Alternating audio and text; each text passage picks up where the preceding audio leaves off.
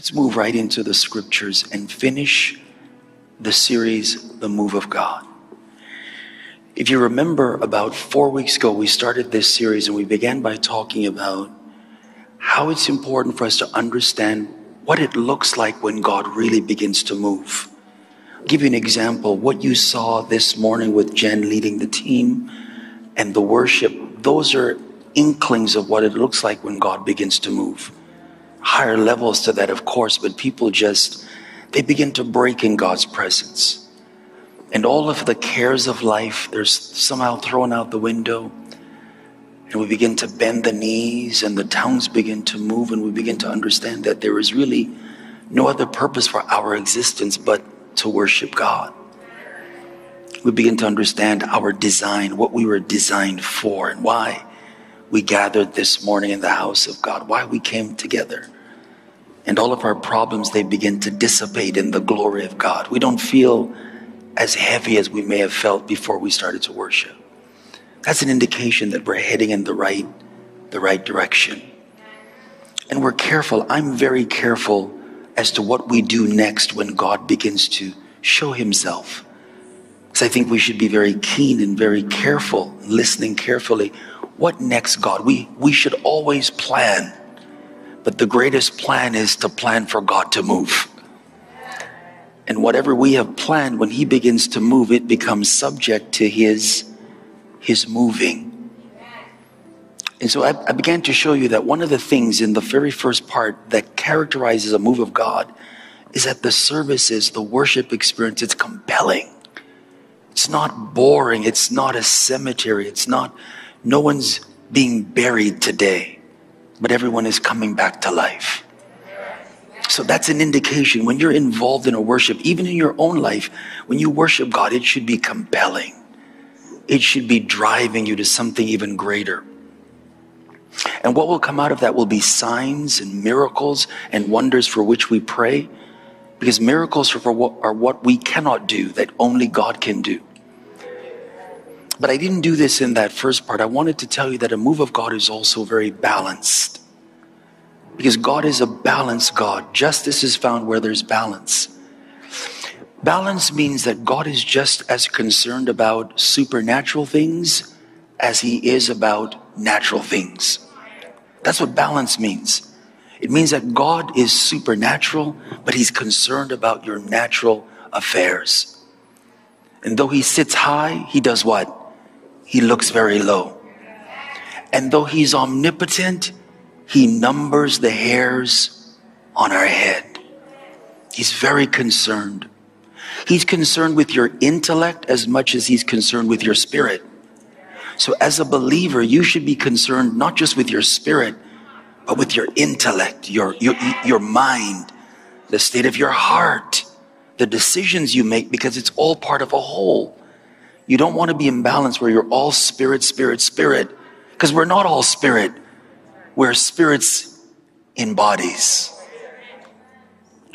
God became flesh spirit becomes flesh. And so we should be concerned about those things. I'm, in, I'm concerned about my level of education because that matters to God. I'm concerned about my prayer life because that matters to God. I'm concerned about the natural things of this world as much as I am about the supernatural things. In other words, the things that I can see concern me, and the things that I cannot see also concern me. There's a passage that I want you to read on your own time. It's in Matthew 17. Jesus demonstrates balance.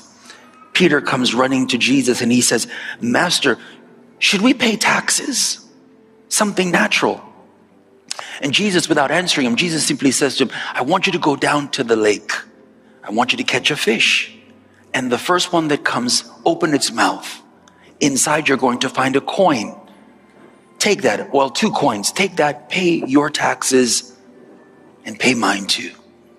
And what you see in that moment is God's concern with supernatural things and his concern with natural things. Because the move of God is balanced. The more you are striving to be balanced, you're heading toward a move of God. If you discard certain things in your life, say, I'm only going to focus on prayer, and I'm going to focus on these other things, you're moving towards imbalance and you're not heading toward a move of God. It's compelling, but it's also balanced.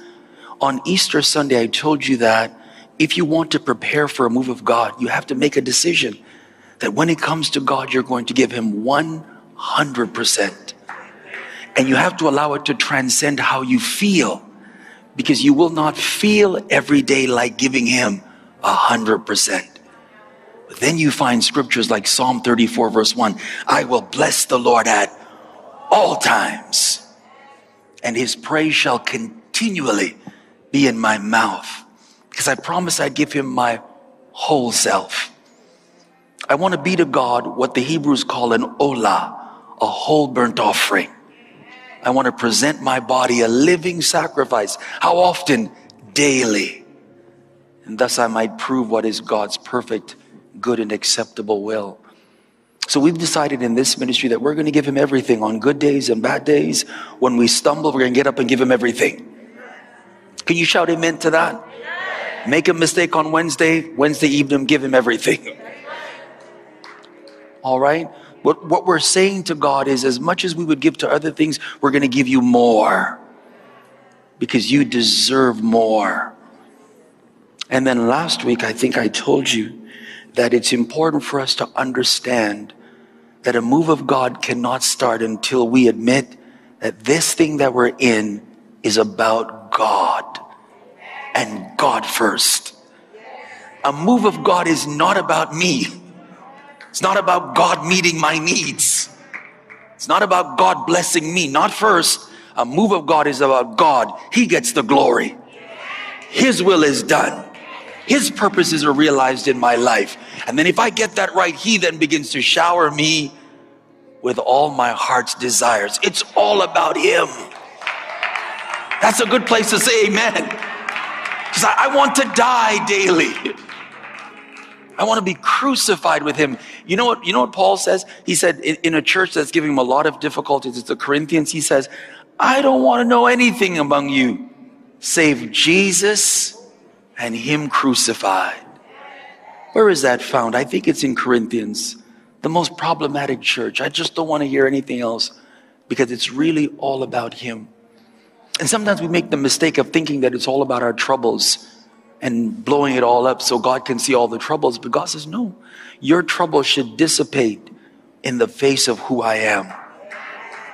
Greater is He that's in me. Today, what I want to do is I want to just finish this series. I want to talk to you. It's, it's the fourth part, but here's what I want to talk to you about. I want to talk to you about the role this ministry plays in getting ready for a move of God.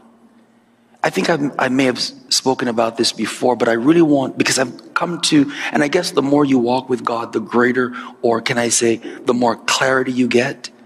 And even as, as leaders in your own right, you should be honest. Let's say you're starting a business, an organization. You should be honest to say that in the beginning, you knew the vision, but it wasn't really that clear. But as you walk with God, it became more crystallized. A lot of times when we were shouting about the vision, we were excited about it, but we didn't truly understand it in terms of its full extent. And over time, God crystallizes vision. It allows us to see it clearly. I, I want to show you what role we play using Psalm 89. Psalm 89 is a beautiful psalm because it's really about God finding David. But the bigger principle is that when God gets ready, he looks for a man, looks for a group, looks for an organization. He says, I found someone. And he says, I'm going to do certain things to that group, that person, that organization. I'm going to fight their enemies. I'm going to beat down their foes. I'm going to hold their hand, put their hand in the sea. I'm going to anoint them. In other words, I'm going to be the one that sustains them. This is what God does. When God calls you to do something, he also preserves you. He has to. Because when he calls you to do something, all of a sudden, all of hell wakes up and comes at you and you start thinking, am I selling drugs? You start thinking, am I, am I, am I a John selling prostitutes? Why is all of hell woken up against me? It's because God has called you. But then God says, I found my servant David. You can put yourself in this text. He says, with my, notice, holy oil, I'm going to anoint him or her or them with whom my hand shall be established. That's something to understand. I'm going to use this group, this person, this organization to establish my hand. And the hand of God doeth valiantly. It was the hand of God that brought Israel out of Egypt. He says, Mine arm shall also strengthen, strengthen him. Just in case you're feeling weak, and you will feel weak along the journey. So let's talk about Rhema. Some 20, 21 years ago, when God called us, He called us to prepare people for a move of God. Let me share a testimony with you, because I think sometimes we, we, we misinterpret what God is doing. When the ministry started and it was really growing and people were just very excited and running, a gentleman came to me, I would say probably 18 years afterward. He sat in my office or the boardroom over there and he said to me, he said, We were watching. He was talking about one of the Bible colleges in the city. He said, I and a professor, we were watching the ministry. And he said, The professor said to me, listen to what he said, could this be the revival that we've been waiting for? That's what he said, the professor. Could this be the revival we're waiting for? Do you know what my answer to him was? No, it's not. It's not the revival that we're waiting for. What it really was, was it was a demonstration of the dissatisfaction that existed within the collective body of Christ.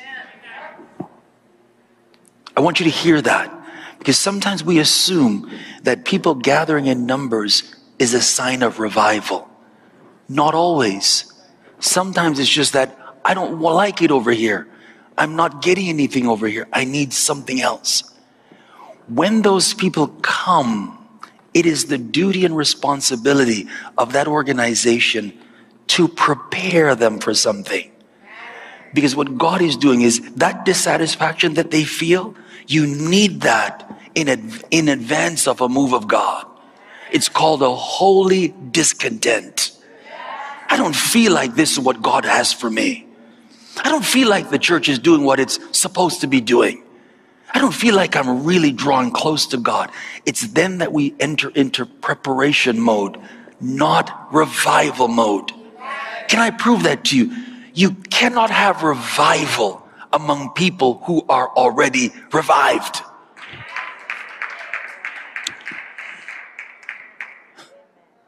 Kind of threw, threw you for a loop there because we've been having all these tent revivals with Christians who are. The idea of revival is, watch, things that are dead coming back to life. In most cases, there are people who don't know God. They're the ones that need revival. Revival is when all the unbelievers in the city begin to run into ministries. Not, listen, not the gathering of people who are already saved to hear a good preacher. So the call was to prepare. Now, let me show you. We prepare people three ways. Number one, we prepare them through understanding. I'll tell you what that means. We prepare them through spirituality, and we prepare them through professionalism. The last one, really, as of late, it's hit me so hard because it was not something that I was thinking about. We prepare them through understanding. Watch. This is critical. Proverbs 4, verse 7 Wisdom is the principal thing. Therefore, get wisdom. But in all your gettings, knowledge says, I know it. Understanding says, I get it. Wisdom says, I'm practicing it. You can know something, but you don't get it. It's in the comprehension stage because we know this thing. It's in the understanding stage, the comprehension stage, that sometimes I question whether or not we truly get it. I ask myself, do you get it as well? Because that's what understanding is. I get it. Not that I know it now, I get it. If you don't get something, you can't practice it or at least practice it properly. Now, watch. What is it that we're supposed to get? The first thing, when you prepare people, you have to teach them about the centrality of Jesus Christ. And this thing is about Jesus and Him alone. He is the one we worship. He is the one that should be glorified. He is the one that should increase, not the pastor. The pastor should decrease. He is the one that we should see when we look at each other. Christ in you, the hope of glory. It's his agenda, it's the centrality in three ways. Watch closely, and you're going to love this because he says in an exclusive text, he says, I am the way, I am the truth, I am the light. Listen to this no man comes to the Father but by me. That's the most exclusive text in the entire Bible. That's for people that say many roads lead to God. I challenge that. Many roads had better lead to Jesus first, which is the mind of God, by the way. And then all of the roads, those roads become a singular road in Him. And He opens up Himself and says, If you have seen me, seen the Father. Oh, I feel Him in the room. All you gotta, you just talk about him and you feel him in the room. Because God wants him to be glorified. Listen, listen, none of us were willing to do what he did. This is why none of us should try to take any glory. Up to me, I would have said, Not me, God. Let somebody else carry that cross. No, no. I've seen the Romans crucify people before. Not me. He alone is worthy. Watch, angels know that. Demonic spirits know that. All of heaven knows that. For when the lamb stood up, everybody went down. Worthy is the lamb that was slain to open the book and loose the seals. It's the centrality. How do you understand his centrality? Watch. Number one, we have to understand his person. He is the only God that's come to us in flesh. The only one. In other words, Jesus, what he makes God available to us. Great is the mystery of godliness. God was manifested in the flesh. Could have said in the person of Jesus Christ. Jesus makes God available to us. Watch this. The more I know him, the more I will know God. The less I know him, the less I know of God. So, really, it's not about knowing pastor. It's not about knowing sister. It's not about knowing brother. That's wonderful. But knowing pastor does not guarantee that I know God. Knowing sister might make for great social relationships, but there's no guarantee that I will know God. But knowing Jesus, oh, oh, that I might know him. Let me say that, oh, that I might know him and the power his resurrection. Knowing Jesus is everything. I'll speak to the camera. Knowing Jesus is everything. The rest of the stuff is just supplementary to life. Can I make a bold statement? If you don't know Him, you don't know anything. Because all that supplementary stuff, when it's over, amounts to nothing. Second thing that's important is this we have to understand His centrality through His name. Because there's no way that we can be saved except we go through his name. Neither is there salvation in any other, for there is no other name given under heaven among men whereby we must be saved.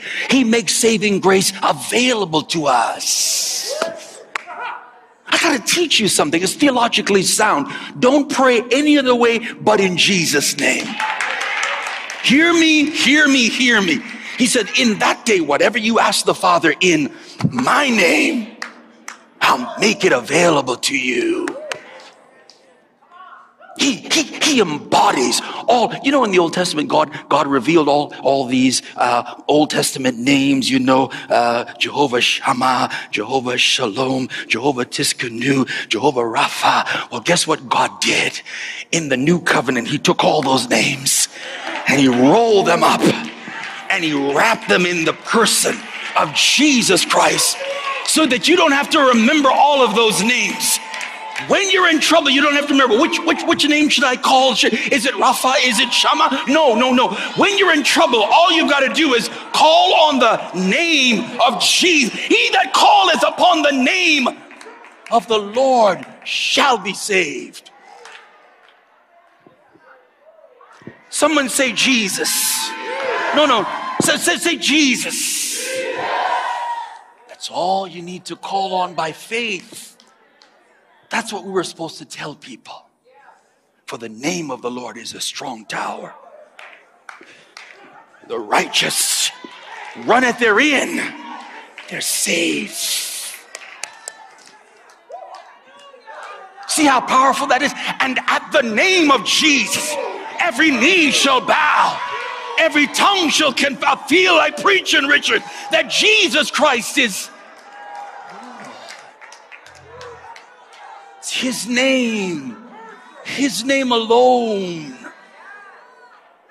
Devils don't back up because you scream. Devils don't back up because you cry.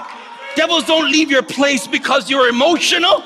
They leave your place because you know the name and you're willing to use the name. That's what we were supposed to teach people. That you go to people and say, In the name of Jesus. Sometimes you don't even have to get emotional about it. In the name of Jesus, be healed. In the name of Jesus, be loosed. Centrality of his name. Oh, his name is glorious. That's amazing. God has given him a name that's above every name in the world to come. And in, think about that. There's no greater name. Eternally, there's no greater name. Think, just think with me for a minute. All eternity, the only name that will matter is Jesus. The devil wants us to do gymnastics rather than to stand flat footed and use the name of Jesus. Watch this. His spirit now. See how beautiful that is? From his person, through his name, flows his spirit. He prays beautiful prayers in the Gospel of John. He said, I'm leaving you now, but I won't leave you comfortless. I will come to you. Did you hear? I'm teaching theology and I'm really teaching theology. I will not leave you orphanos, comfortless, without a father. I will come to you. And so the Holy Spirit is, in fact, the Spirit of Jesus living in the believer. Ah, come on, Rhema. Let's be a solid church. That means that not only can I use the name, but I have Him on the inside. Now, do you understand the scripture? Greater is He that's than He that is. That's why the Holy Spirit is critically important. Do you know that the Holy Spirit inside of you, you know what the Holy Spirit does? He just glorifies Jesus. He points you to Jesus. He takes up the things that entrust and gives it to you. That's all the Spirit of God is there to do to point us to Jesus. So you can't be spirit filled and the Holy Spirit's not pointing you to Jesus. Say, lift your hands and worship. That's the Holy Spirit talking to you. Call on the name of Jesus. The Holy Spirit begins to lead you because God has exalted him. I want Rhema to be all about Jesus. Is that, is that fair and reasonable? I don't want us to be some little denomination that's, you know, trying to package Jesus, or I just want us to be all about Jesus in the purity of who God made him to be. And then watch this. If we can do this, he will then begin to teach us as he lives on the inside that what I put you here for and the reason why I saved you was to give expression to my kingdom. What do you mean, Pastor? Well, really, what I want from you is I want you to live out your faith in all of life. That's why I've given you my name. That's why I'm living within. I don't want you to live out your faith in here on Sunday. I want you to live out your faith. Watch, wherever there's darkness, I want you to shine. Wherever things are unsavory, I want you to salt it. Wherever things are pushed down, I want you to be a city set on a hill. The light shines in the darkness, and the darkness cannot comprehend the light. That's kingdom. In other words, I want you to take me into your office, and I want to sit down at your cubicle. I want to type when you're typing. I, I want to be in your emails to show you that I am an omnipresent God. I want to be in your boardroom when you sit to meet. I want to be in your deliberation. When you go home and you sit down, I want you to sit down and say, Thank you, Jesus. I want to be at your dinner table when you go to eat your food. Say, Thank you, Jesus. I even want to be in your social life. I want to be in all of your life. That's why I told you seek first the kingdom. I will add everything you need if you're seeking to demonstrate and live me out in this life. I don't want you to hide me, watch, under a bushel. I'm too bright for that. I'm too glorious for you to hide me, watch, and I'm too great for you only to express me in this building. That's unjust. I'm too great for you only to worship me on Sunday at 11 o'clock. I'm too big for you only to get excited over me on Sunday morning. Do, you understand what he wants? That's kingdom. And when you begin to do that, I will begin to show you that the Father has given me all things. All power has been given unto. Don't be afraid to use my name. In a politically correct world, say my name. I feel an old, I feel an old secular song coming. Say my name, say my name. Sorry, sorry about that. Sorry, sorry, sorry about that. Richard, don't you play now. Not, now, now's not the time to pray. Just say my name. Say it in your office. Don't worry. They can't fire you. Promotion cometh not from the east nor the west. It comes from me. Say it in the boardroom. Don't worry about it. I'll calm the atmosphere for you. Say it on the subway. They can't throw you off. The earth is the Lord's and the fullness thereof. Say my name. Whispered in the ears of your children. My name has power. That's what we were supposed to do. And then listen, this is, I don't know how much I can do, maybe five more minutes. Watch this. We were supposed to also tell you that denominationalism is a demonic device. we were supposed to tell you that anything that divides the body is not of God. No matter how nice it is and how big it is and how you dress and what you wear and what you don't wear, it's not of God. Here, here's the question Is Christ divided? We were supposed to tell you. We were supposed to tell you that if you disagree with your brother, still have fellowship. Stay at the table until you come to unity. We were supposed to teach you that, behold, how good and how pleasant it is for brethren to dwell in denomination. No, in unity. It is like the precious ointment that is upon the head that went down to the beard, even Aaron's garments. For there the Lord commanded the blessing. We're supposed to tell you that all this dividing up of the body is from hell. No matter how much you find it in the Bible, we believe this. So what? We hold to these truths dearly. So what? We're supposed to teach you that we need each other more than anything. We're supposed to give you simple truths like telling you that that which unites us is greater than that which divides us. We're supposed to tell you that the Spirit of God can fix all of those issues that we have if we stay together. We're supposed to tell you that two can walk together. God will help us to find the place of agreement. So that you started looking at denomination, I want nothing to do with that. I just want the body to be together. So the enemy has done this now. Now that we've delighted ourselves in denomination and all, all hell breaks loose, we're over in little camps trying to fight him. The Baptists trying to pull him in. The Anglicans are trying to pull him in. The Apostolics and the Pentecostals are speaking in tongues. But can you imagine if we were all in the same place? Can you imagine if we were all on the same page? Can you imagine if we were all of one accord? It's Satan that has kept us apart, not our theology. By the way, Bible study starts this Wednesday. Please come or join us online. I guarantee you that you're going to get some stuff out of that. Had we stayed together and stopped worshiping around the, the shrines of our theology, and all of a sudden we realize that two are better than one Dalton. Because if he falls, got someone to pick him up. If he's cold, he can find warmth. Hmm? You know what I'm going to do, guys? Because I want to stop right about now. Just do something. I want to read. I'm going to do the second and third part next week. As I do, I want to show you what it is to be anointed, what it means to be spiritual.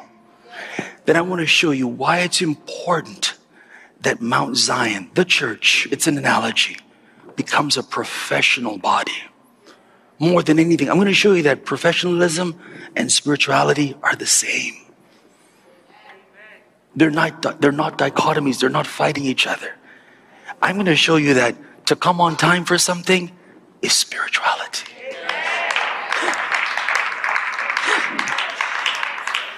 You're on your own, Pastor. You keep your time. I'm going to show you that to meet a deadline is spirituality. And I'm going to show you that when we get to that place, God will make sure that the world respects us.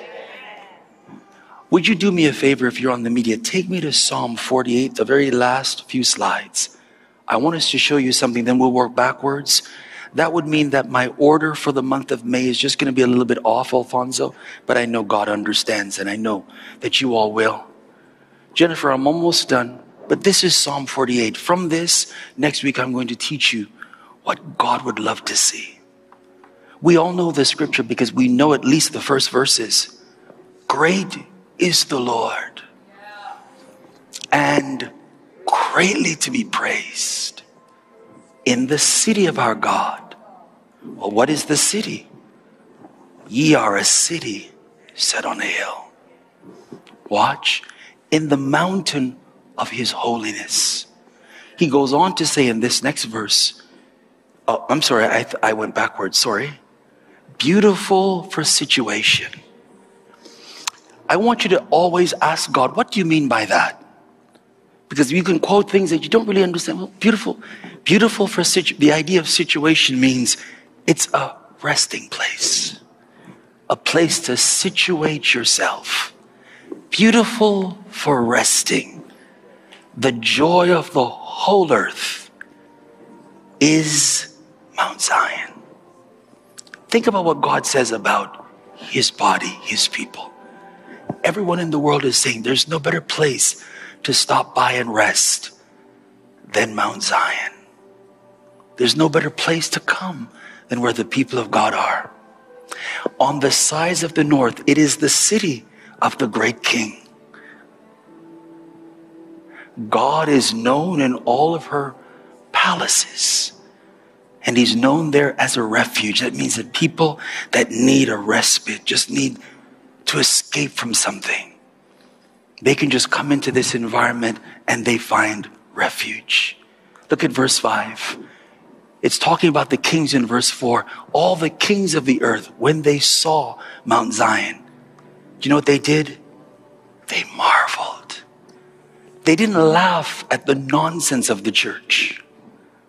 They didn't laugh at the ignorance of the church or the benightedness. They marveled. And not only did they marvel, they were troubled. And they hasted away.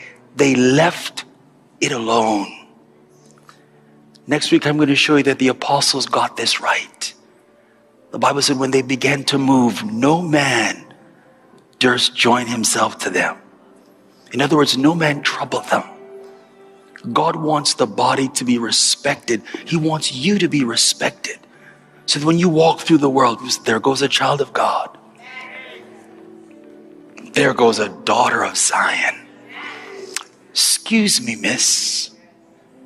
Can you help me? There goes one of the children of Mount Zion. And when Nebuchadnezzar searched all of Babylon, went to all his soothsayers and his magicians and astrologers, he stopped by four boys. And the Bible said there was none like them in all his kingdom. In that they were 10 times better than everything else that the king had at his disposal. I want you to rise up on your feet right now. We're going to take a moment and we're going to prepare. I just need you to do me a favor. I'm doing it in my own life. Everyone, I need you to do me this favor. I got saved, came to the knowledge of God in 1990. I was baptized August 19th, 1990. Seven o'clock in the evening. Elder Finley baptized me, and Elder Leopold Clark baptized me. I've been in the, with the Lord now for a few decades. The danger is that I can think that I know, I know, I know. But in a move of God, I want you just to pretend as if you are a clean slate, a blank canvas. In other words, come to the King now as a child. Don't know anything, God. And that which I knew, I want you to help me to understand what I still need for today. And that which I knew that I don't need, I need you to help me to discard it. Because wherever you're going and whatever you're doing, I want to learn Christ my little children with whom I travail in pain until Christ be formed in us again. That's what I want. My last story, would you come and stand, team? My last story is this, just to show you what I mean. Several years ago, a friend of mine was being sworn in as a judge.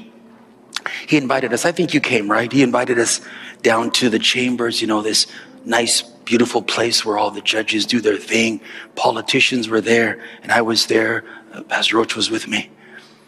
And before the swearing in ceremony, we were all in an atrium, just people socializing, talking. And then, like clockwork, it was, it was as if somebody rang a bell and the entire crowd, and they began to move in a particular direction. And you know, things like that fascinate me. So I said to a gentleman, there was a gentleman beside me. He is a lawyer but his father is a pastor. He attends ministry.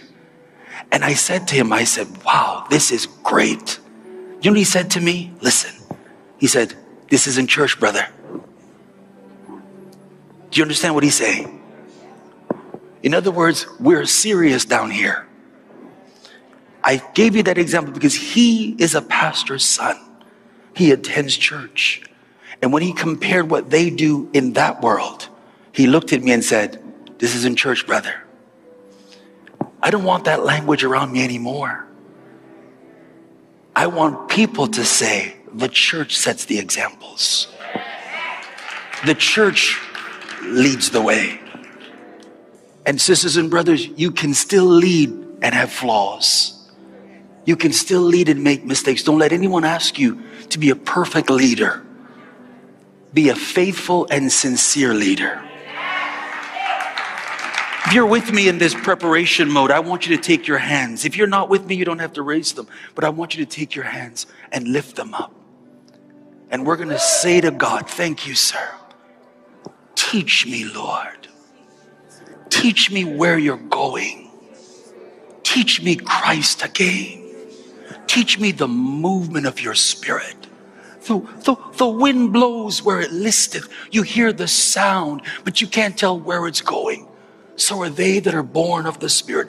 Wherever you're going, God, wherever you're resting, wherever the cloud stops, wherever the Shekinah rests, I want to rest there. I'm an imperfect vessel. I struggle, I have flaws, I stumble, but wherever you're going, God, take me with you.